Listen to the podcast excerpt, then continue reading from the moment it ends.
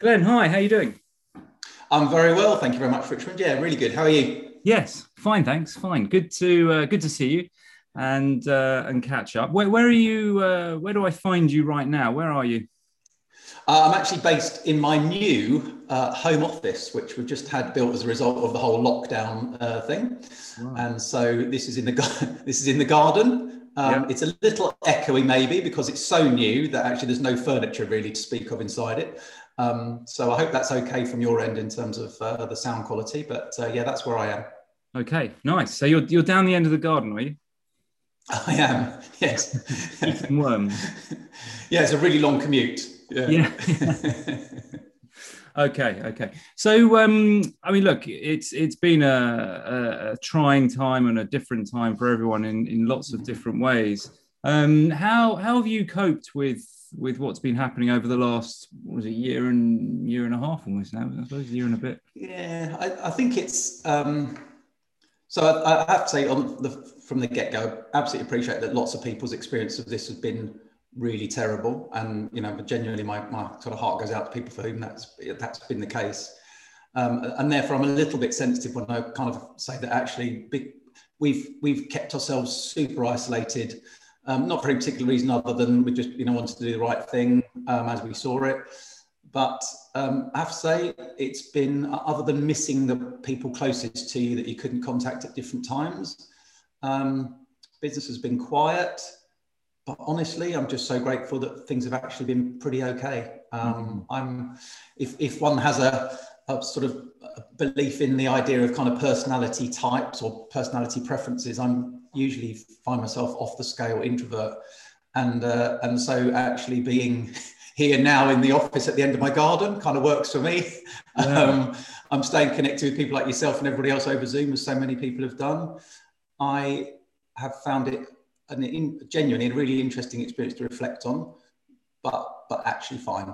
Yeah, I have to say, yeah. yeah. No, that's that's good to hear. You know, a few people have said that, haven't they? That um, it, it sort of suits them to to stay at home a bit more. You know, there's not the pressure to go out, that kind of thing, and and to yeah. to socialise necessarily, or to be in places where there's lots of people. Um, so so yeah, I mean, I think it's it's absolutely fine to to say that we only have our own experience, don't we? I think it's well, and exactly, and I'm not, you know, I'm not, I'm not going to. I, I, just want to be sensitive to other people's experience, but I can only speak of my own, and and actually, it's it's been great, and particularly as we've opened up a little bit, and you know, you're able to see people. We moved in in November. Um, and the week after we moved in, we moved into that sort of weird lockdown, whereas all the tiers and um, and we had uh, Christmas was scheduled to have my parents over and come and see the new house and stuff like that. Mm. Um, and of course, that all disappeared. And uh, including the fact that we got a Christmas dinner waiting for a collection at a, a, a, supermarket chain I won't mention, which happened to be in tier three, and we were in tier four, so we couldn't even oh. go and collect it. Oh, no. so, but my parents actually were in that tier three, so they went and got it. So they benefited oh, okay. from us being in yeah. lockdown. they, they, had a nice time. Okay. Okay. Yeah, they had a lovely dinner. Yeah. Didn't go to waste. That's good. That's good. Yeah, for sure. now, um, I can't remember how long we've known each other. It's probably three years or, or something like that. Yeah, like three or four years, maybe. Yeah. And um, and and over that time, it, it appears to me, and, and, you'll correct me, that, that you've been involved and you do, you know, some different things. Um, how, how do you describe yourself or define yourself in yeah, what you do? That's a really good call, actually, and and I and I know that my ability to get involved in involved in a number of things is both a strength and can be a bit of a trap.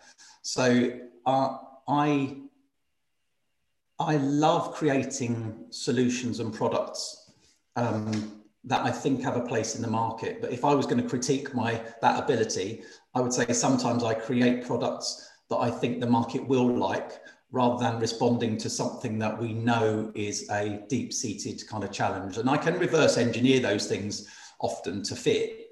Um, but so, so I think there's something around kind of being somebody who's quite strategic, um, very interested in the kind of future of, so whether that's future of life, future of work, um, and seeing opportunities in that. So mm-hmm. I would say that, that that's definitely part of my my makeup, I guess, um, yeah. is the ability to sort of and and if I have a strength at all, it's being able to assimilate those things into some sort of coherent whole. That that's often new or, or yeah. sort of unique, I guess. Yeah. Okay. Okay. So there's a kind of a bringing stuff together, but then also seeing where you can put it in relation to something useful for the future. Yeah, yeah, and I and I you know genuinely like to think that you know the things that we produce as, as a as a company are helpful for people. Um, we know that you know I know you've used because I've been the beneficiary both personally you know as a, as a mate but also as a professional your coaching approach.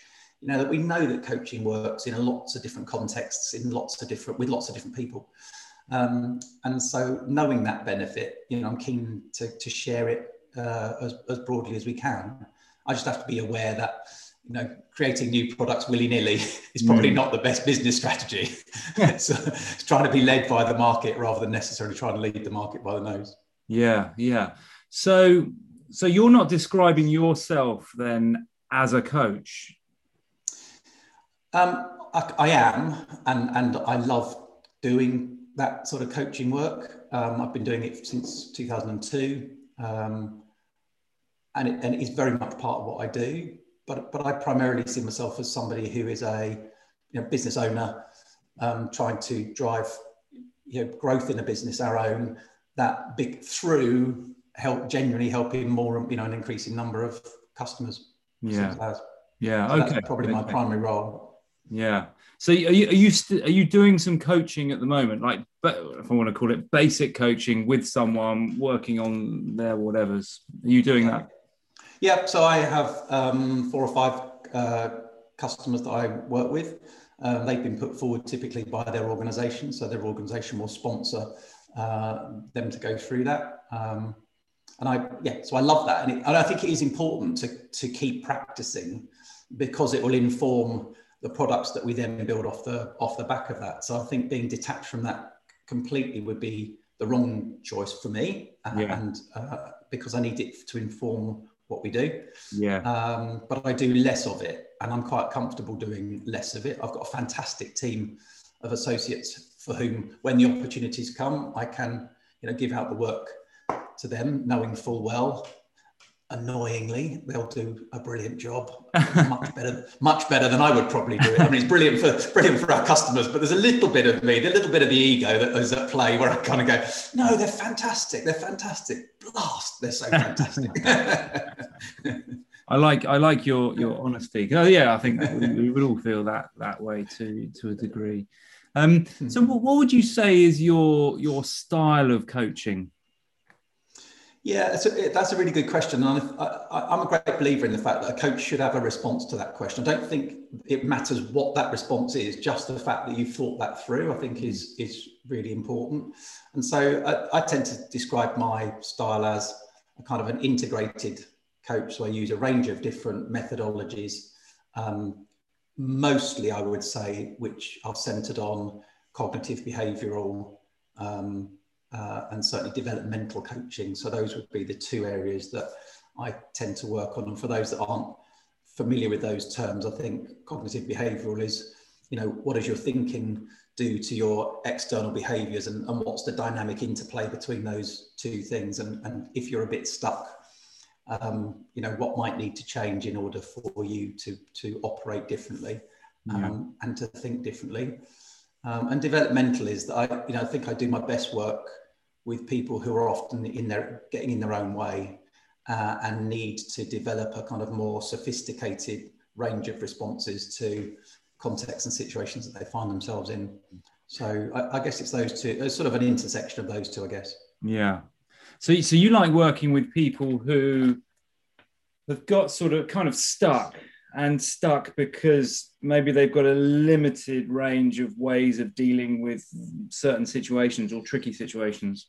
Yeah, and I, and I, and I think that they, they, may have a they may have a very wide set of responses, but it, but it's just not wide enough to ah. take them to that next level. So you know, this is not um, where I, I don't operate very effectively. Is in what we might back in the day have called remedial coaching, so, you know, it's for somebody who's super underperforming and the, the organization or the business is trying to support them. I think back in the day, they would often be given coaching as a way to help them exit, um, uh, which is not my. But I, you know, having coming from a sort of high performance background myself, I think my sweet spot is in you know people who are already very good and want to be kind of uh, exceptional, and and if I can help them do that, that that's fantastic. Yeah, so it's it's kind of taking the the perhaps already peak performer or, or, or kind of teetering on in yeah. into that kind of zone of being yeah i'm a peak performer as much of the time as as possible yeah yeah and I, and you know that's probably where i where i, I do my my best work i think um, i'll never forget probably 15 years ago now uh, being very fortunate enough to listen to somebody at the at the time who was considered one of the very best sports coaches in the UK.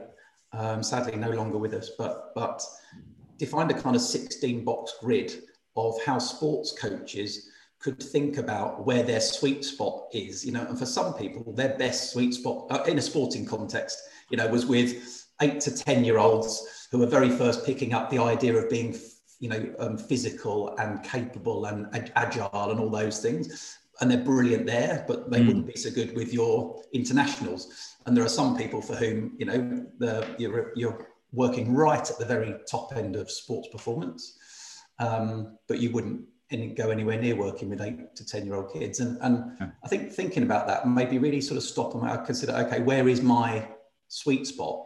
Um, and it and it is in people who've got a mindset to develop themselves, some aspiration and to drive to kind of keep moving forward um, yeah, so I, I, guess that's kind of where my head came. And it's just interesting when you get those influences, isn't it? That was, I wasn't expecting to come away from that particular session thinking, oh, that's kind of really deeply made me deep, think deeply about, you know, where is my sweet spot? And I don't think it's necessarily fixed, but it was just interesting, uh, just as an interesting insight. Yeah, yeah. So how? I guess you you probably got that in, in your work, right? So there's there's probably patients and situations with which you you do better work um, you know, or, or, you enjoy more, or you're more effective than than others. Maybe I would guess. It's not to say we can't work in those other spaces. It's just it's just that's perhaps where you're where your best you know your sweet spot is. Yeah, yeah. No, I think so, and I think that you know working out our the the person that is ideal for us to work with, where we can do our best work, is is a really valuable exercise. You know the um, you know where we can identify their their needs quite clearly with with them through conversation and then and then work on that. And they're motivated and, and willing to. Um, then you, i suppose you're talking about getting into that state of flow. Yeah it's an interesting idea flow i i i, I do recognize it and i think it's um, quite can be quite elusive. Which is um, it's brilliant when you're in it. Um, uh, uh, yeah, I, I think it is it is flow state if you can achieve it, but at least if not, you know you're sort of in in within touching distance of flow. Yeah, for sure. Yeah. yeah, I think it is a slippery eel. It's one of those things, isn't it, that you you you can't just do you can't just get into flow. I don't think you, you there has to be a sort of a set of circumstances and a, and a particular state. You might get better at setting up those circumstances, but I don't think you can just grab it. I might. I, I, think the point. No, I, I, I think the point you made there's absolutely spot on, Richmond. Which is, if you know what it is, and, and, and part of that would be, you know, the kind of people and the kind of situations that they they are working in, would be one of those contexts to set up where you can. Um, definitely, I think it's it's okay. This is where I do my best work. This is when I am in flow. This is when, really importantly for me, I, I don't know whether if I'm in flow, does that necessarily make it better for my cust- you know, for my um, coachees? So that there is something there to be aware of too. Yeah. One would like to think, if you extrapolate, that the better I'm performing, the better experience they get. Yeah. Um, I don't know if that's always the case, but I yeah, think setting it up consciously is really, really important. Yeah, that's that's such a good point, isn't it? Because we could easily make the assumption, hey, I feel great in this session, that, that they must be too. And we're so caught up in our own feeling of greatness. I don't mean that from an ego way, in an egotistical yeah. way that, that actually we haven't noticed that. Uh, so so we, I guess then you you know to to coach well, you you also need to be very self aware and very present. I, I think both of those are key to, to doing coaching, whatever form of coaching you know that that that is, and and it does seem that the marketplace is full of people who stuck coach somewhere in their title. um, but I, I do think I do think the self awareness piece is absolutely central to that, um, and and I think if you are somebody who thinks that you've got self awareness nailed to the extent that you know you you're able to produce a sort of perfect version of that I think you're probably only looking at it from one angle, which is from yours out. And ultimately, I've always felt that the the the decision about whether the session was any good or not should always come from the client or the coachee in our in our case, um, because I can't determine that. I can only, to your point from earlier on, which I really love as an idea, you can only set up the context for doing your best work, um, and the rest is is down to the you know down to the participant i think. Yeah. Yeah I, I totally agree. You know people often talk about outcome measures for you know and, and you know so you can get some figures on on how things have, have gone um and that's fine you know there's there's definitely a role for that but but how how closely does that capture the experience of the coachee you know the client the, the patient the person mm um, when actually they could just say to you, "Hey, that was a great session. That really helped because of A, B, and C," um, or "Yeah, that didn't. It didn't kind of really capture what I needed to do at that point." You know, feedback, good feedback. Yes, yeah, yes, and I don't know that either of those are necessarily accurate because you know the danger is that people somebody only gives you a sense of the feelings in the moment. You know, I, I, would, uh, I'm sure you will have had too. You know, sessions which felt really kind of gnarly for both of us. You know, they were sticky. It was it wasn't flowing. It was you know, but actually they're often the ones I think where the reason that they're like that is because you're both working really hard. Mm. Now, my experience of that, if I was a if I was on the receiving end, might be that I wouldn't rate that as highly as one where we're, you know, have a bit of a laugh and it's all flowing along nicely. Da, da, da. Uh, I, you know, I think there's a there's a blend here around how does it feel combined with ultimately what are the outcomes you know what's changed as a result of the work that we've done together and then that you've gone away to do on your own yeah yeah again that's a really great observation because you could you could have a, a great session and, and really have achieved very little apart from having a great time together and that's fine if you know there's nothing wrong with that but if there are particular goals that, that needed to be you know either a plan to reach them or, or to actually reach them and, and all you've done is kind of you know exchanged anecdotes and and yes. sort of slapped each other on the back then you know no nothing's been done whereas yeah a really uncomfortable session which often has to be had because if i suppose if if there was no discomfort they wouldn't even need to come and see you in the first place. Yeah, and, and I, I, I think the challenge with coaching, and it may be true for your profession too, is that that sometimes I get a sense that you know um, a particular session might feel relatively flat, but over the course of the four coaching sessions that somebody might have, a leader might have, you know, over that six months, it's about the sum of rather than any given moment or any single conversation. You know, is this building towards what you need and you wanted at the get go? Um, and so I think there is just occasionally, I'm, I'm, heard what you said earlier on. You know, sometimes people say I didn't quite do it for me, or I, I didn't quite get what we needed. Um, and sometimes I'll just say to them, "Well, I accept absolutely what you're saying. Just, just hold on a little bit and just see it in the round mm. um, because also you don't know in the moment quite what you've taken away yeah um, and sometimes yeah. you won't know that until you're doing the somebody said to me recently which was also a little bit frustrating you know, some of the very best coaching you do, Glenn, is actually um, when I'm not in the room with you. so, so it's kind of what I do in between sessions. And I, I know what they meant, bless them. And, and, and I said thanks. Yeah. Even yeah. and I know, I, you know, I, I think there is something about the effective coaching isn't just the 90 minute conversation. It's, it's the whole, it is the end to end bit, I think. And then beyond, you know, I finish up with somebody after four sessions. It's actually what's the sustainable change yeah. that they're making over time. My master's degree I finished in 2009, and I was looking at return on investment for coaching, you know, and we stopped trying to analyze what that return on investment was three months after the end of the program. It was 45 leaders, and we measured them all, and then we measured them three months later. But actually, I wonder, you know, what happens if I'd gone back six months later or a year mm. later? Yeah. Um, you know, and what and how many were sustaining that change, and therefore, what is the return on that investment? Um, yeah. yeah. really, just interesting. Sustainable well, change. You know, because because you, you can go wider and wider and wider on that, and actually say, well, how how do you ever really know how effective, how useful it is? You know, in the long term for for mm. life um, I, I, suppose we need to ask people when they're right at the end of their lives. Was that was that, was that helpful back then? You know, 25 years yeah. ago or, or whatever.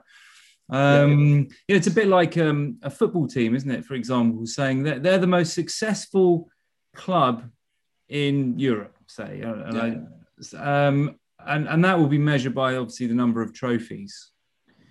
But but by by when is that like that's like now? But what about in five years, ten years? So yeah. these things are movable feasts. So I always yeah. struggle with with that because it's very suggestive that that's it, boom, stake mm. in the ground.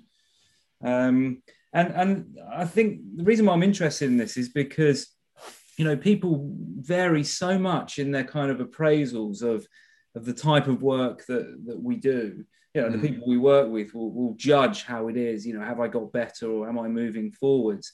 Based sometimes just on what we've done with them, as if, as opposed to that that bigger picture and all those other variables that we we as coaches have no control over. So their past experiences, their genetics. Uh, yeah. Two two yeah. examples.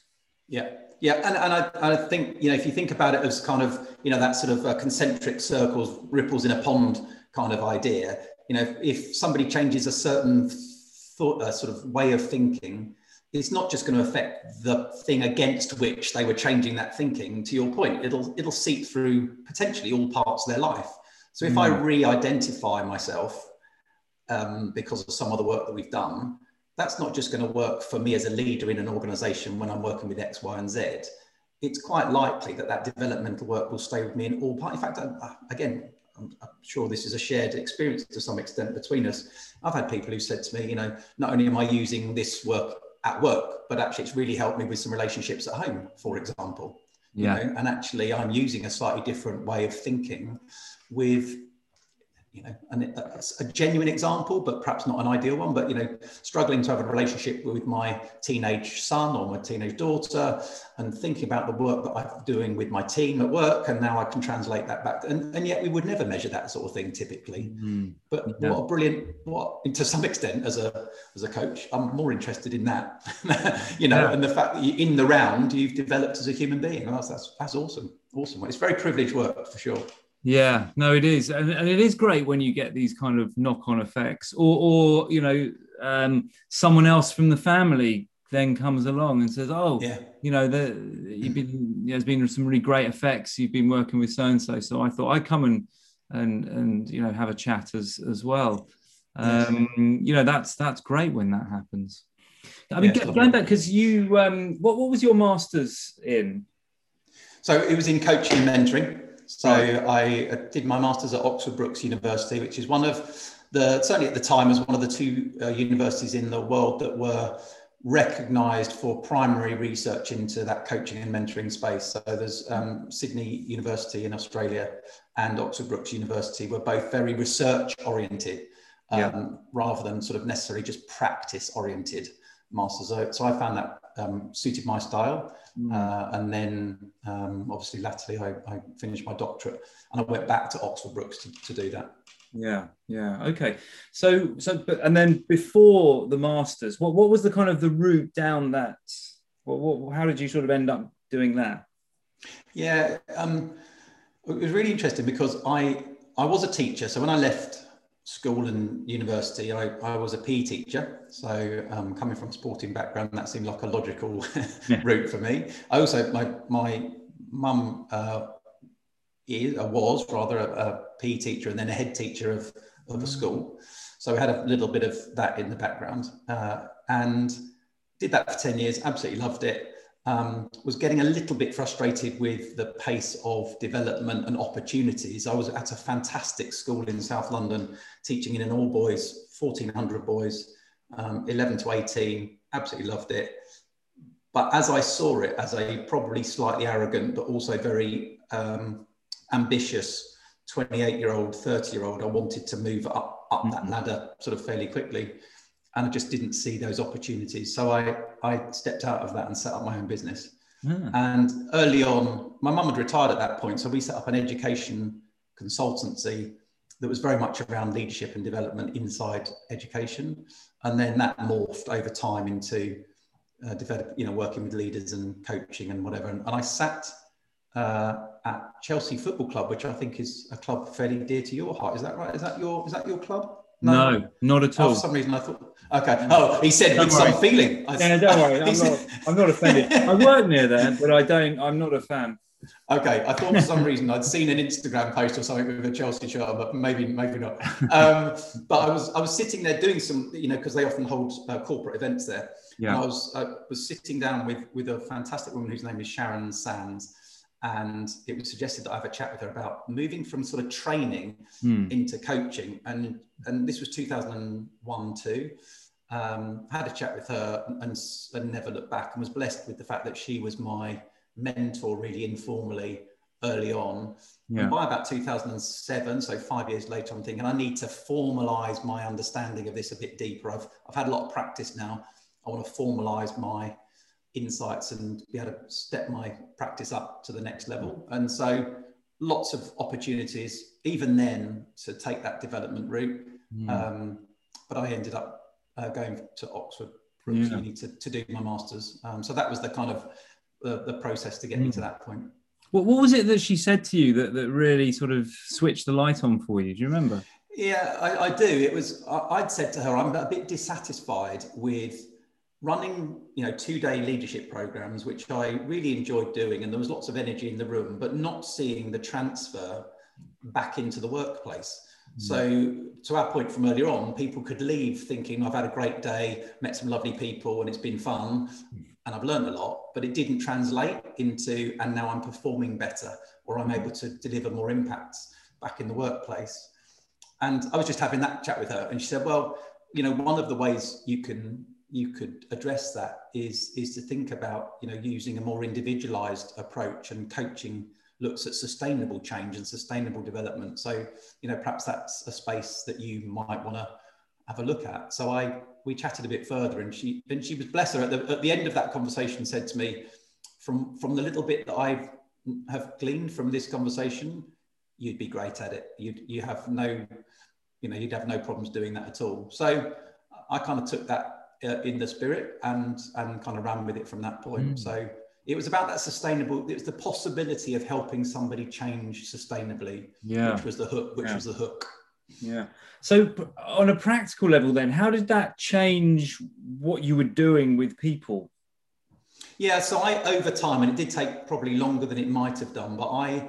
Um, bearing in mind, I came from teaching, so I didn't have a big network in the private sector to be able to sort of uh, hook into.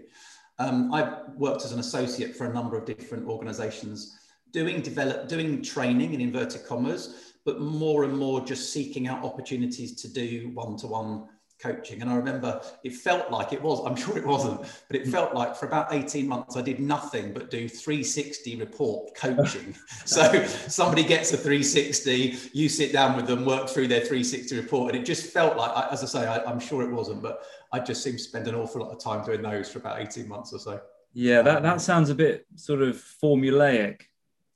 Uh, yes and no. I think yes. Early days, I think if I go back, I'd probably cringe at some of the uh, some of the sessions that people were were getting. Um, but actually, probably because I was doing so many of them, it enabled me to sort of freestyle within a framework uh, a little bit more. So actually, that that kind of worked. Um, yeah, that that kind of worked over time. Yeah. So at that point, would, would you have called yourself something along the lines of a business coach? Uh, leadership coach was was the term that sort of stuck with me from, I would say, about 2005 six. yeah. through and through until you know re- actually relatively recently. I, would suggest. Yeah. Okay. And and so then you went and and started to sort of get into the the kind of the research, the the statistics, the data, the theories, the models, all that kind of stuff. I assume. Yeah. Yeah, and a great program for me. Again, uh, you know, I think one of the things I'm very conscious of is that people learn very differently and learn in different contexts. And, and lots of coaches that I know want to, you know, go and do development that is, you know, observe my practice, give me feedback, you know, treat, show me a new model, da, da, da, da, da. And, and I absolutely respect that. It just, it, it just so happened that a more academic, and I'm not an academic, I'm genuinely not, I'm a passionate practitioner. Um, but more of that kind of lecture to let me sit back and think about it. I'll reflect for a bit, you know, put my thoughts down through writing, which has always been a really useful vehicle for me to sort of make sense of my thoughts. Um, and that just really worked as a as an approach to me developing a deeper understanding of coaching. I don't think my coaching improved in the two years that I was on the program. It definitely improved in the three or four years after. So that that that thing we were just talking about, it's funny, I'd never thought about it until I got this conversation. Mm. But probably my coaching did improve a bit during, but all of that knowledge that I took, I think honestly meant that that next three or four years was a really rich sort of purple patch yeah. um, because of the all of that data I was making sense of. Yeah, yeah. So so then how how did your coaching change in in style and approach in in that three or four years afterwards that you just described? Yeah, yeah. Um, I think it became clearer to me where the sorts of styles that, that I was had enough knowledge and sense of to be able to apply meaningfully and, and in the right kind of contexts. There was a there was definitely a confidence that came from having that depth of knowledge. So there was no doubt that um, that that I think I went into sessions just clearer that I probably could help you know help people and that's that's always nice right? So um, yeah, yeah, as long as you don't get carried away. But there's yeah. a kind of you know sort of confidence enough and, and some, some self-efficacy was was really helpful. Um, yeah i think beyond that probably probably not so much but they those are two pretty important ingredients i think mm. in uh, in doing different work better. Yeah. Yeah. So so if you were talking to you know an, an aspiring um, coach, would, would you encourage them to to go to that level, or what, what would you suggest they should do? do you know, I, I can't, yeah, I, I, can't tell you how many of those conversations I have a month. I mean, yeah. I, I, seem to be, you know, and I love it, by the way. So I'm really, you know, always very happy to have that conversation. But I, I circle back to knowing what you know of yourself and how you like to learn. You know, what might work best for you. And then here are all the different I, I, don't know them all but you know here are typically the places you might go mm. to get that style of of development. Now somebody rightly only challenged me relatively recently. I think it was the, the back end of mm, february time. And she said actually what i'm going to do is i know that my preferred style is this. I actually want development that looks like this because that will be stre- a big stretch for me. And that's great. Yeah. so you know if she was really clear on what she wanted awesome. Mm. um, but I do think there's something in knowing enough as a coach is important um, because a it's privileged work. It's also quite sensitive work in the sense that you know you could. Uh, there was a horrible article. I say horrible. There was a there was an article which was kind of clickbait. It was about in 2007 eight, and it was written about you know the harm that executive coaching can do, or the damage. It might even have been the damage that that, mm. that uh, executive coaching can do and it made a case for you know people that don't know enough about human psychology um, you know and about the way that people construct sense making and all those kind of things you know could leave people in a really bad place if you are working with a, a coach that doesn't get some of that yeah. i understood what the article was trying to do as i say it felt a little bit sort of um, like a bit of clickbait as much as anything mm. else but it got a lot of traction Oh, really? Um, yeah, it did, and and um, that's fine. And I think it perhaps helped some people stop in their tracks and go, actually, have I got enough development to be able to sidestep that kind of argument? Yeah. Um, but it, but it, for that for that purpose, getting that development and and being keen on ongoing development, I think, mm. uh, it is probably an element or a, a marker of a decent coach. You know, somebody Yeah. that's Yeah. and, and in our in our I, am not sure for you I, I, maybe you do but i know in the health industry particularly they have this idea of supervision and in coaching we have supervision this idea as you know that you know every now and again you go to sort of like a coach's coach Mm. you might take either a really sticky example or a theme that you've noticed about your own coaching and then you know another very highly qualified coach will help you unpick or make sense of or challenge or develop you and so that's that is one constant piece of development and then as you say there are programs that you could you could kind of uh, tap yourself into for sure Yeah, I mean that's interesting. That so, do you do you have to do the supervision? Is that compulsory? The problem, uh, I have to say, Richmond, in the coach, it's completely unregulated coaching. So, Okay. you know, um, so these are all things that are, are being suggested, and Yeah. and you do that because professionally that feels like the right thing to do. I don't describe coaching as a profession, by the way. I describe it as an industry for that very reason. Um, You know, I think it, there's no quality assurance. Um, Yeah. In that sense. Yeah, and you said, so many people are calling themselves coaches now, and you know when when I sort of I, I loosely say sort of coined the term pain coaching because I felt that's what I was doing. Um, how many years ago? I didn't really see anyone else calling themselves that. Now you, you look on Instagram, there's quite a just there for example, there's quite a few people calling themselves pain coaches. You know, Yeah. I don't know where they've got that from. As in, I'm not saying they necessarily saw that I was doing it. Some may have Sure. done. Um, but there, there's no, you know, as, as a patient or a person then looking, you you don't know. No. You don't know what you know what what's what you're getting yourself into. So although that article, you know, might have swung, you know, some way in a particular direction, there's there's something in it, isn't there, of the of knowing your boundaries as you know where where you're coaching and then where therapy might be because some people's bother and, and difficulties and struggles may indeed stem from from trauma or, or non unprocessed issues from something that's happening or has happened. And and that might not be the appropriate arena to to deal with it. There might be elements if it's being dealt with in the right way therapeutically that, that then it can work alongside and to help the person or whatever.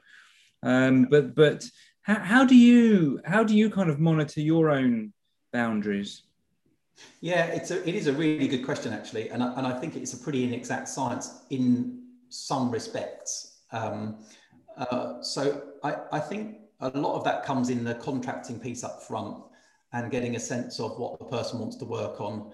Um, and as much as I really, really don't like the process, there's something in coaching we call the chemistry session, which is, you know, in effect, it's a bit of a beauty parade. Somebody might be offered two or three coaches. You have a half an hour conversation with somebody, and and somebody's meant to pick a coach from that process.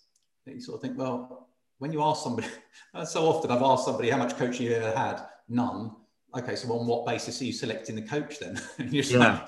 like, Yeah. just like, well, um, so I think there's, so yeah, I think there are, there are definitely areas where you, I think perhaps I'd like to think with some experience, but but also I'm, I would err on the on the conservative, small c conservative side. Mm. Um, so I've had people who um, I have said to them, and we've called a pause to the coaching when it's been really clear that the best thing they need is something other than coaching. yeah And I would rather call that early uh, with their um, with their sort of okay and with the organization's okay. And then we explore something else together. And you know, if they're happy to do that, then either they'll go through that other form of help, whatever that is, um, and then come back to coaching, or as you suggested, you might be able to do that in parallel. I think sometimes that's quite a lot for people to cope with. could be yeah Um, Okay, yeah. And so uh, there's, there's a danger of overload a little bit. But anyway, so that's, yeah, I would say uh, you get a, it's not an exact science for me. Now, that's partly because I'm not a trained sort of psychotherapist. So, um, you know, it's, it's quite possible that a psychotherapist might look at some people I'm thinking kind of fine and say that they're not. Um, as long as they're operating okay within the coaching context, it's not my job to diagnose yeah that's really important for coaches. You know, I'm not there. That's not my role. Um, so yeah, it's uh, a caution. I think is Yeah. my overriding guide rail. Yeah, well, it sounds like you know you you are completely aware of, of where that uh, where that would be, um, which, which is obviously very reassuring. Um, and and the worry is, of course, that, that some people aren't, and they they might be inclined to have you know perhaps read a book and think that they can deal with the complexity of uh, of, of the human um, in that way. But well, the uh, one the one thing I would just add, um, Richmond, which which um, I think is also true, and I'm just offering it for balance, really, which is we all know, all of us, everyone listening to this podcast will know somebody that is kind of just awesome at something which, if we looked at it, would probably be called coaching or, yeah. or, or, something akin to it. Yeah. A, they don't know they're doing it. Yeah, yeah. B, they've never read a book on it. And C, they've certainly not got any sort of formal qualification in it. They're just fabulous people people mm. and super supportive and great at asking questions awesome at listening and all that sort of stuff and so just again for the sake of balance i'm not suggesting that that's that's a, the preferred route for people but the skill set yeah um, uh, is is attainable to all human beings i think mm. um, yeah you're so right because you know that that person that people go to and have sometimes quite intimate conversations about some real troubles yeah. and that person just sits there and listens. Could be way better at that than, than a therapist that's trained for 20 years in psychotherapy or something else. Yes. Um which, yes. which you know and this is this is the kind of the crazy thing in a way um, that, that there can be someone unqualified who's just far more appropriate, far more skilled. I mean, you know, we've probably all all met such people, particularly at courses, conferences, where you you get a, a mishmash of people coming from different things, and you think, and you know, you might do, um, you know, some some group work, something, and you think, really, blimey, is that wow. you really uh, you really do that as a job because it just doesn't seem to fit here somehow. It's not quite yes. right. Um, yeah, but you know, uh, you you don't want to be you don't want to be judgy on on that. Um, just just going back to you, you said that the title of the masters was coaching and mentoring, and um, yes, how do you how do you sort of discriminate? What's the difference? Um, uh, it's, it's, really interesting. Actually, I don't, and what, i what I mean by that is I don't because I don't do any mentoring. Ah. Um, Well, actually, that's not entirely true. Uh, that's not entirely true. I guess I do mentor other coaches, so I am you know, fortunate enough that that for whatever reason, um, people in this in the industry sort of would seem as something that might quite let to sort of, you know, get some some sense from or some experience from. And I'm really happy to offer that.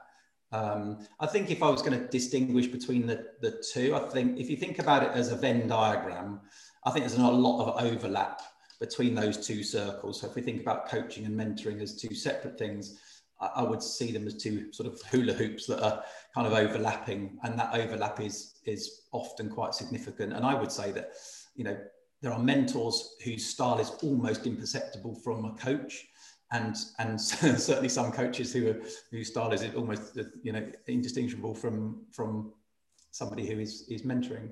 Yeah. Uh, the couple of different key differences for me is um, often you seek out a mentor for their experience or their expertise in a particular technical area. Yeah. Um, uh, often that relationship lasts you know, a career or at least a, you know, a decent amount of time.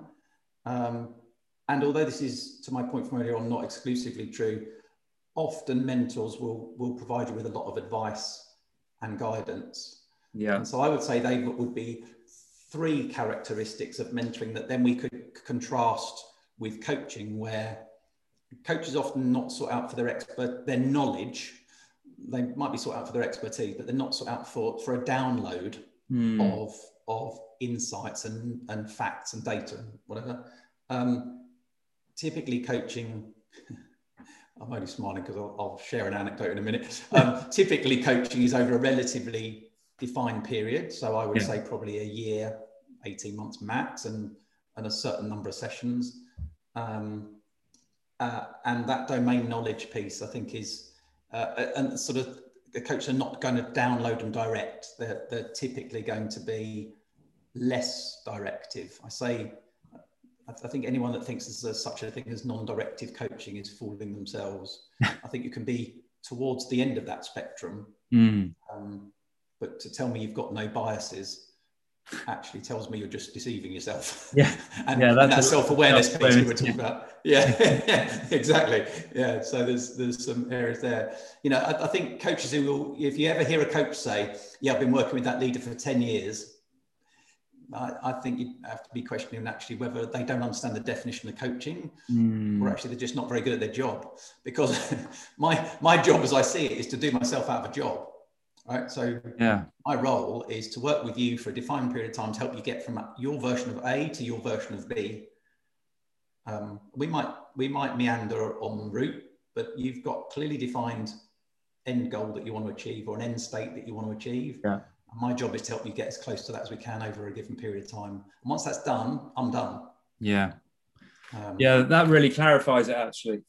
Um, and, and again, when I think about in in healthcare, okay, there might be some conditions that, that need ongoing, um, you know, support and guidance. You know, someone might have diabetes, for example, or, yeah. or heart disease, and, and they need. So that sounds a bit more like again, the, there's there's an element I can see elements of both there, the mentoring and the and the coaching. But the coaching might be to um, give someone a set of tools so that they can achieve their blood sugars at a certain level, for example, and sure. you achieve that, you now know how to do it. So you yeah. need to keep doing that. So I've, yeah. I've sort of done my job there, giving you those skills and the confidence to do it. The mentoring bit might be just kind of checking in periodically. Yeah. As it as it moves on. Um, but yeah, if you're if you're still working on the same issue 10 years later, then yeah, something's not really working out, is it? Yeah, and that's a really good point because it may well be that you've got a coach who don't actually work with every every month for 10 years, but but let's say, you know, I sometimes, and this is lovely work to be able to do, is somebody's now got another promotion. Mm. And so hmm. they've now got a new set of challenges. So you might then go and work with them for another period of time and, yeah. and, and then you step away again. I think it's when people have got, you know, either stuck or they want to move things forward um, significantly and they don't feel they're in the best place yet to do that. Yeah. Um, that's fine. I, I think that's okay. It's just coaches who are looking to sell the next piece of work and, you know, and I wouldn't say it's mis-selling, but it's certainly not in the spirit of, of coaching for me to try and keep somebody as a, as a customer of mine longer than they need to be. Yeah. Yeah, no, absolutely. Absolutely. Okay. Um, who, who would you say have been your sort of greatest influences and and ongoing you know people that you sort of turn to now for inspiration? So i, I will always have a, um, a debt of gratitude to sharon sands the lady that i mentioned early on because um, almost without me, me knowing it she sort of was very actually was super generous uh, early on in terms of helping with some work and and some development. So she was somebody that i still keep in touch with now, even though our paths have gone in quite different directions. Um, so she would be she would be one. Um, my own supervisor um, is a woman called um, Professor Tatiana Bachkirova, um, and she is somebody who looks at the world in such a such a unique way. I, I, often come away from supervision with my head just sort of thudding as um, and it's got it. Uh, yeah, incredible, absolutely amazing. And so she would certainly be somebody else uh, in the coaching space specifically, if that's where your question was going. You know, who I look to turn to and will regularly have some some coaching supervision with. Yeah, um, she's awesome. A good mate of mine, David Pilbeam, who co-authored um, the Leader ID book that we wrote together. Um, he's somebody else that I, I, think I really love people who look at the world but from a slightly different angle. Mm. David will say something, and I'm thinking, oh, why didn't I think of that? that's such a cool thing. Or, or oh, that's that's kind of obvious, but not. And you know, and and it sometimes be super simple. And yeah, he's somebody for whom I, I have a lot of time, and, and, we will often be on calls like this that were meant to be, you know, half an hour, and an hour and a half later, we're just chuntering like two old geezers. but we've kind of gone all over the place. Um, yeah. And so, yeah, it, there's there's people like that who who are you know forever in their debt because they've kind of informed the way that I think about things, and uh, yeah, awesome people to be with. Yeah.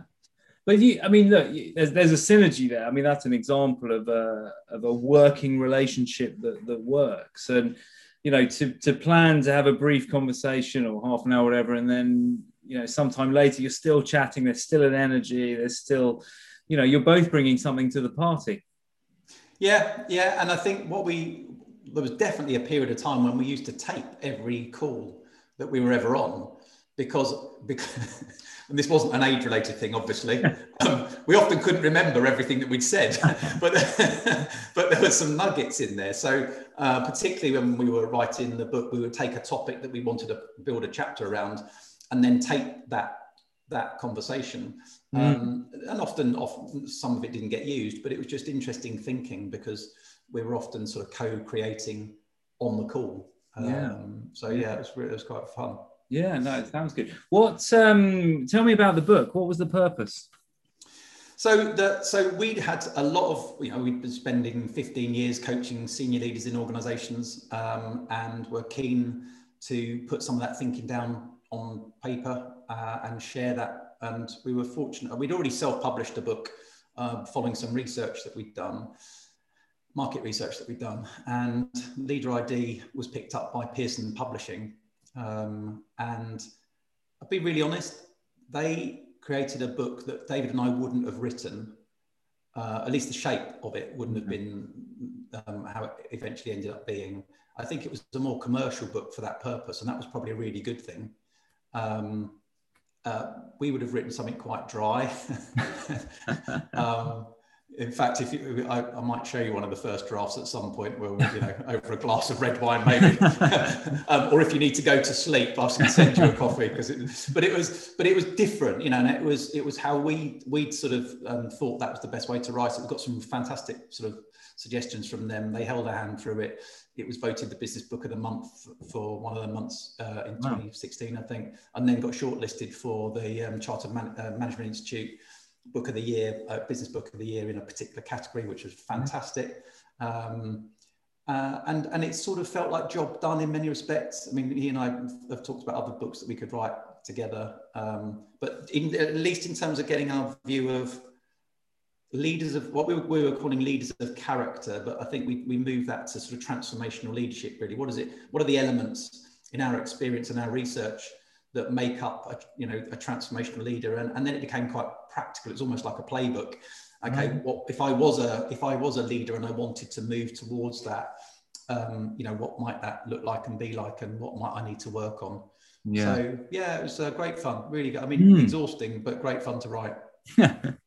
so so reading it to sort of like having a series of of coaching sessions working towards various things yeah and and the, each chapter was finished you know as, as often these books do you know with a set of tasks to take away and, and try and experiments to, to run but we also finished it you know with questions for you to, to think about and reflect on yeah. and i think there was some power in in that because it was kind of coaching in a book if that makes yeah. sense yeah yeah and so who who was buying it or who would buy it well uh, i think my mum bought several copies yeah good, right? good. um, uh, yeah, look, I, I, I, can't tell you how successful it was. I, I mean, we, we don't get um, royalty checks through the post every month, so let's put it that way. Um, fantastic that it was so reviewed so positively on Amazon, but we got some lovely feedback from leaders who said, "I've read this; it makes absolute sense to me." Um, and you know I'm working on bits of it. Actually, really interestingly, my my wife, who clearly is not a, a, a, an objective reviewer of it, but is a very senior leader in in a large organisation, um, took it and said, actually, there's a lot in this that I can and did reflect on, which was very pleasing. So that was that was yeah. cool. Um, but what was also interesting is a number of coaches read it, and a number of coaches that we know use it for their leaders, and, and not just as, as in give them the book, but yeah. they talk about the framework that's contained in the book, yeah. um, and help leaders kind of make sense of that move, often from very technical leader. I might have been an awesome engineer or an awesome accountant or an awesome, awesome sort of uh, tech kind of, kind of geek.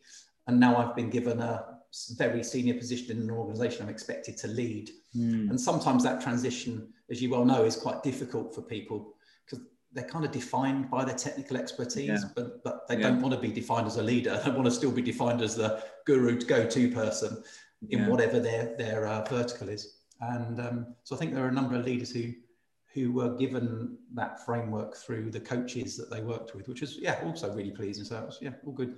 Yeah, that's interesting. We were talking. I think it was before we started recording. You, you asked about who who listens to this, and I said, well, you know, you you get people listening to to podcasts that wouldn't necessarily be in the same field, um, but yet you can still take something away. And and and you know, I know you do that, and I've done that in terms of the, the if you look at my bookshelf, there's all, all sorts of yeah. stuff on there. Um, and and you know, most of the books I could say, yeah, that's helped me in this, or that's helped me in that. Nothing to do with pain, nothing to do with health, nothing to do yeah. with coaching. Might be just to be with to, to do with what it's to be human or conscious or, or whatever. Yeah. So um, so I think that's great when a book offers something to to lots of different people rather than just this kind of niche. Yeah. Yeah, it's really interesting because I, I, think part of that, the premise of that book um, was exactly what you've just said, which is actually the, the premise is that the more developed you are as a human being, the more effective your leadership will be. So, you know, as you as a human being go through that development phase, and, and that's kind of an active development, not just age, um, you know, actively developing yourself, your responses to situations and to people and to, and to things that you come across, you know, will can be more nuanced. And we use the word sophisticated a lot, which I know has some some you could misinterpret the word sophisticated, but in this sense, that means you're able to have more perspectives on something and then make a decision based on a range of perspectives rather than perhaps a singular uh, view of the world. And so, yeah.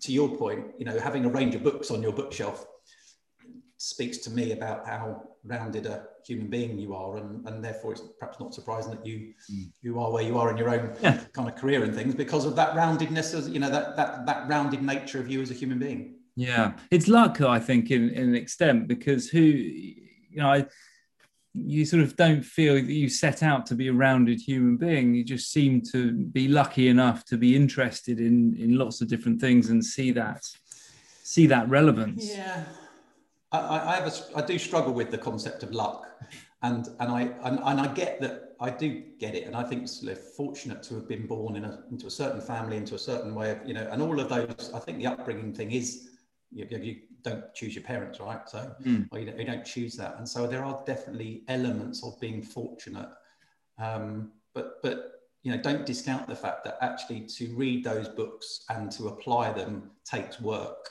yeah. And so, you know, the the outcomes of your efforts for me would, wouldn't be down to luck. It's down to application, consistency, mm. you know, uh, uh, those things. But I, I, I get what you're saying. But but um, there's very often I have people who ascribe their success to luck, and it's quite self-effacing and it's humble yeah. and it's all of, and it's all of those things. Yeah. I, I think sometimes just think about actually what have you done to be, you know, what's that old adage about the the harder I practice, the luckier I seem to get. Yeah, yeah, there's yeah. a bit of that in there for sure. And yeah, I'm not, maybe, as I say, I'm not I'm not denying circumstance as, as yeah. lucky because that, that's definitely yeah. sure. Health, you know, you can look after yourself, but still be struck down terribly by something that's you know is just unlucky. But yeah. Yeah, yeah. I think maybe it kind of somehow borders a little bit on on gratitude as well.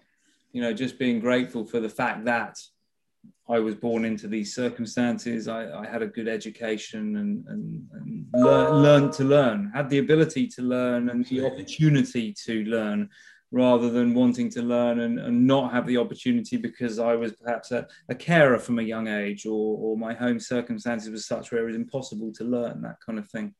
Yeah, absolutely. And, I, and it's interesting because I hadn't thought about that, but I wonder if, if, you, if you ascribe your circumstances to luck, are you less grateful than you might otherwise be? Yeah. That's yeah. a really good point. I hadn't thought about that. Yeah, no, good call. Yeah, and then it kind of we you kind of move into the area of, of talent, which which taps in nicely because I wanted to ask you about your um, you know your sporting achievements. Right, go on. no, you tell me.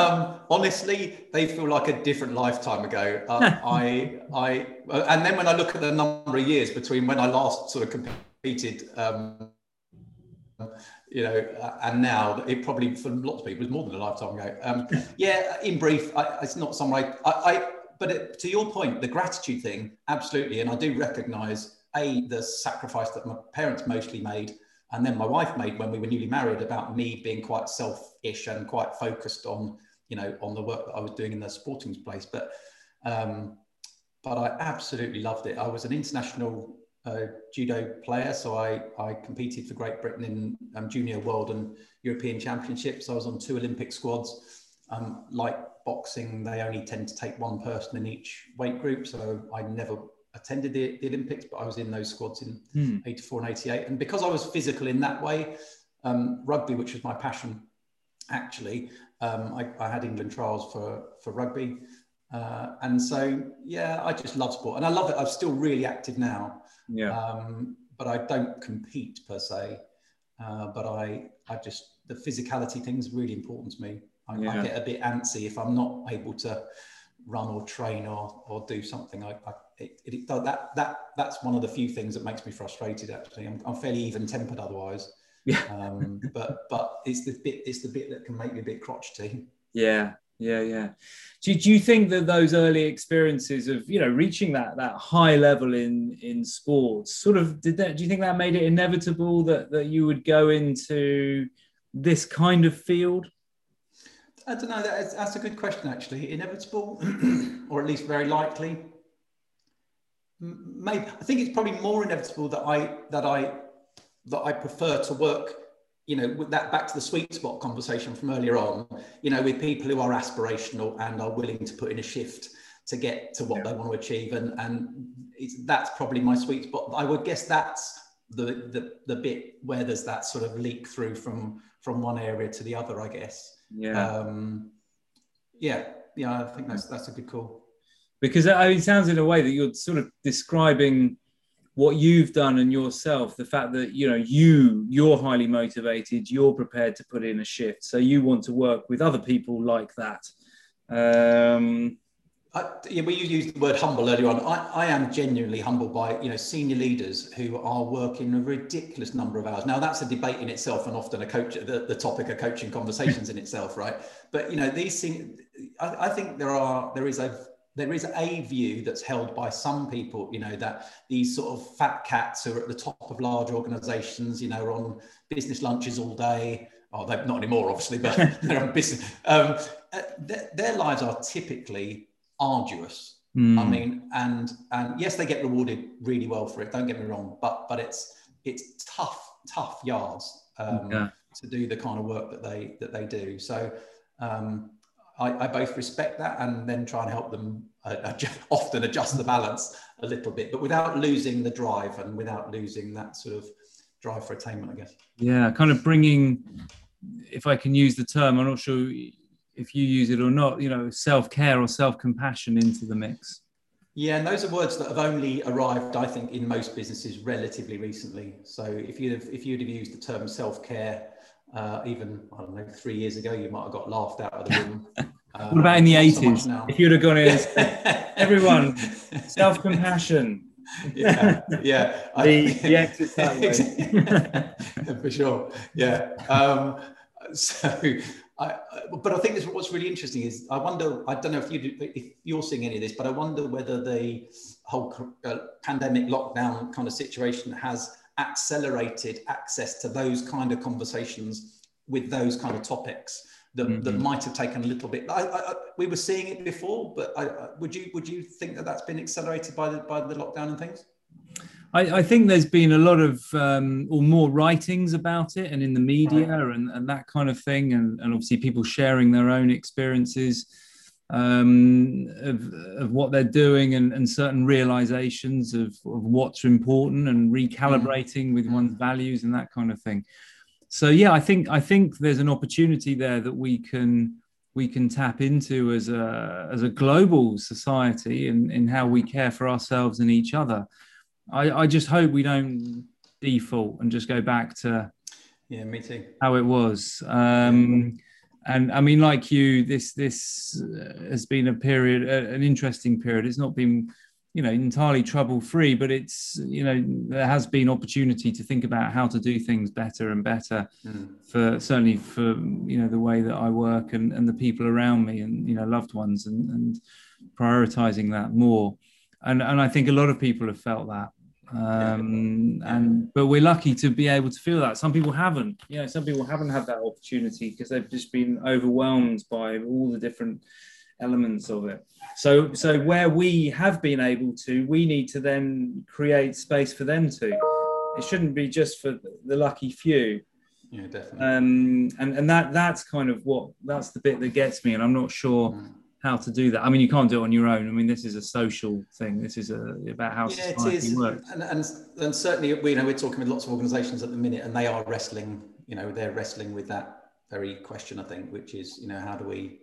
I, yeah, I, for about 18 months, I know for about, about 12 months, 14 months, I've been asking organizations to think about what's the purpose of work Mm. Um, which sounds like an esoteric kind of uh, conceptual question, but actually, you know, this is probably a moment in time when you could make really radical changes and have a very good reason for doing so.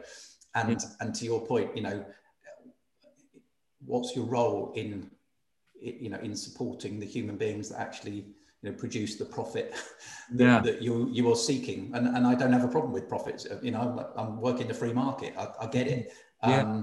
but I but it's that care, that social element, and uh, ESG is a big thing. CSR is a big thing. Three, three letters that if you're not sure what they are, go look them up. But, but you know, businesses are focusing increasingly on that because shareholders will only invest in companies who have that sensitivity mm. to sustainability, you know, yeah. uh, and to decent governance. So it, it could be, to your point, it could be a really important moment in time um, as long as we don't suffer from short-term memory and, and all mm. pop back to what it was before. Yeah, I, th- I think that the priorities have to be people and the planet. Mm. Yeah. Uh, how we look after each other and and how we look after the planet and, and I think there's huge entwine in in those and and I, I've always felt that you know businesses can do this there's there's a, plenty of examples of businesses that do look after their people yeah. very well yeah. there's no reason why you know i know certain industries are, are, known for that not happening. I don't see any reason why they can't update their their approaches at all. I, would go a bit further actually richmond and suggest that actually um, organizations of all sizes are a surrogate community that actually society doesn't have quite so much as it did have. So, you know, actually, we're all pretty fractured in many respects of the word, but actually, the one place that people come together, you know, there used to be lots of different places that people would come together. The one place that people come together, whether it's virtual or actual, you know, is work. And, mm-hmm. and therefore, what is the role of work in that bringing together uh, and, and caring for the people that you are calling together into that community? Yeah. Yeah, no, I think we're we're absolutely on the on the same page there. My um, my uncle was um, was a philosopher actually, and um, based in France. So he was Austrian originally. He's, he's, um, and um, most of the stuff he wrote about, I completely don't understand. Um, but I was chatting to my dad recently, and he he summarised it nicely. That he spoke about kind of three three aspects of life. You know, work, pleasure, and rest. Um, and, and I thought that kind of captured something. I haven't spent too much time thinking about it, but I'm, I'm going to, and I'll probably dig into his readings a bit more um, uh, about it just to, to find out. But but that they're the sort of the main the main categories, if you like. And I think that we can we should be able to flexibly move between them. They should support each other. Yes, yes, that's a nice. I'd be interested to see. It, uh, might be a topic for another conversation actually mm. at some point um, because yeah it's important. It is important and increasingly important to the businesses that we speak to is their awareness of it, their challenges, how they actually make it happen.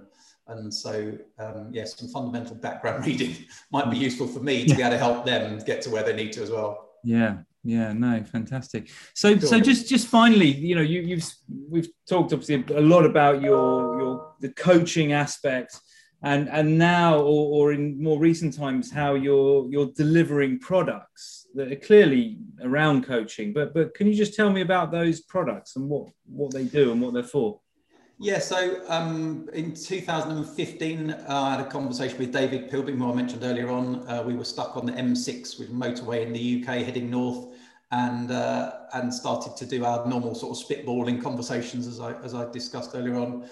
And uh, I said to him, the one thing that sticks slightly in my craw about coaching is it's very elitist. And, not that the coaching is, it's that organizations can't afford coaching you know, across the organization. And I think there are some statistics to suggest that actually only 4% of an organization typically get access mm. to coaching.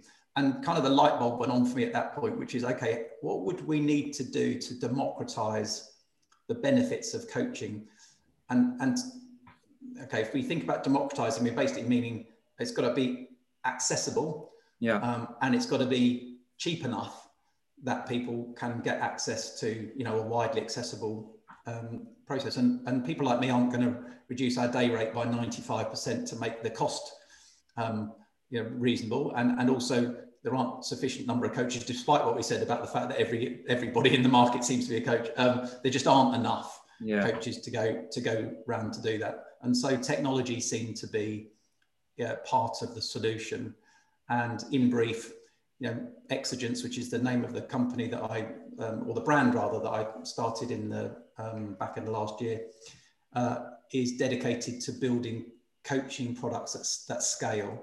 Yeah. So um, we have an AI coach called Integra that uses uh, artificial intelligence and machine learning to be able to deliver coaching conversations using particular topics um, uh, to an entire organization if you chose to.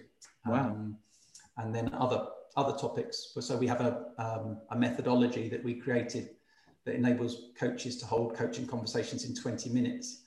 Um, and so you could scale that to an entire organization or at least a large cohort uh, of an organization so that when somebody needed coaching on demand, you know, they could phone a coach who happens to be showing on an app as online right now, a bit like, you know, WhatsApp shows you that, that yeah. somebody's online now and you can just click on that and, and get access to a coach there mm. and then.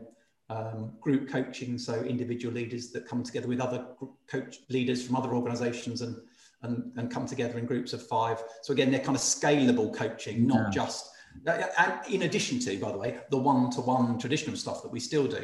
But, yeah. but our, our emphasis is really, you know, pursuing this this mission to democratize the benefits of coaching, not just to democratize coaching, but to democratize the benefits of coaching yeah. uh, to the widest, you know, the widest number of people.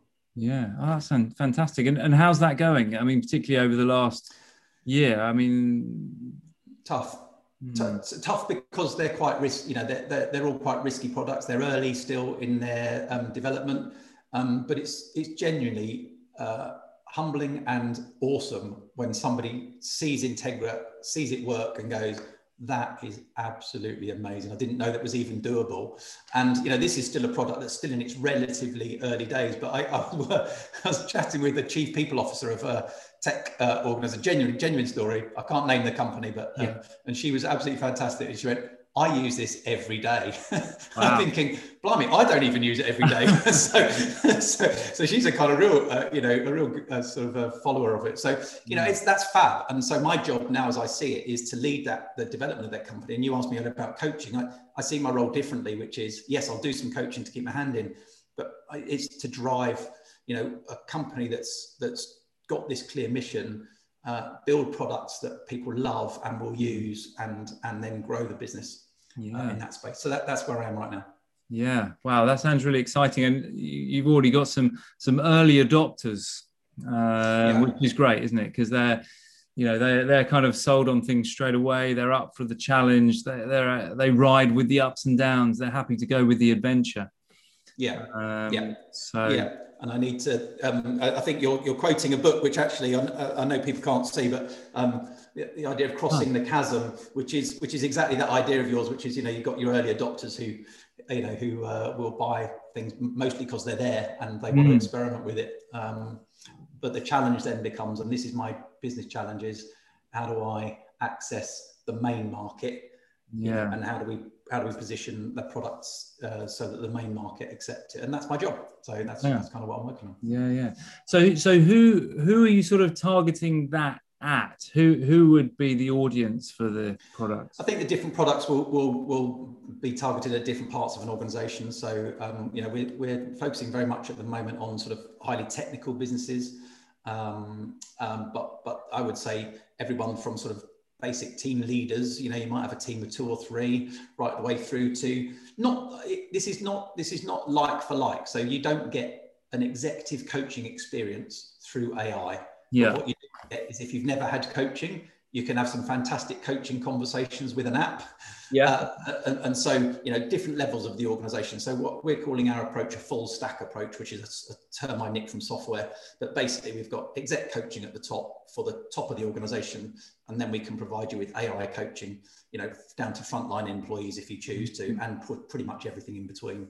So, that's that's the plan is that we are kind of one stop shop for yeah. organizations who want, you know, to provide the benefits of coaching to the greatest number. Yeah. Wow, that's fantastic. Well, yeah, we'll definitely have to chat. You know, at some point down the line to see where where and how that's, that's going because it just seems like again you know with everything that's happened it, it just seems that you're in a in a great position there well, well, let, the, the, as you say, let's let's schedule in a call and, and yeah. let's see whether I've managed to do what I need to do because I'm genuinely convinced by the products and what we're trying to do. It's have I got the skill set myself as somebody who's spent all their time coaching? You know, can I can I learn to be an effective leader of a growth business? And you know, the proof of the pudding will be perhaps in a in a couple of years' time, maybe. Yeah, awesome, awesome. Oh, well, great! Look, it's been so good to uh, to catch up and, and dig into you know your stories and what you've been up to and your philosophy and things. So so thanks so I much. I really enjoyed. No, I really really enjoyed it. A, it's lovely to, to reconnect with you. Um, it's been a couple of weeks since we had our last chat, but but that's fab, and I've, I've thoroughly enjoyed having a little wander down memory lane and some of those kind of theoretical chats as well. So thank you so much for the opportunity. I really I really love the invitation. Thank you. Brilliant. So where where can people find you? Uh, LinkedIn is probably the, the best place to find me. That's te- where I tend to put most of my kind of thinking and rambling rambling thoughts. So that's probably the best place. Our website is www.exigence, X I G N C dot co. So not .co.uk, but just .co. Just um, and yeah. people can kind of go and have a look at some of the things we've been talking about there. Brilliant, brilliant. Well, I'll, I'll put all that on the um, on the page so people can easily um, link to you. so um, well no thanks again. And um, yeah let's um, let's catch up down the line and uh, i'll be excited to hear how it's all going. Yeah brilliant. Keep safe. Keep well sir. Cheers. Take care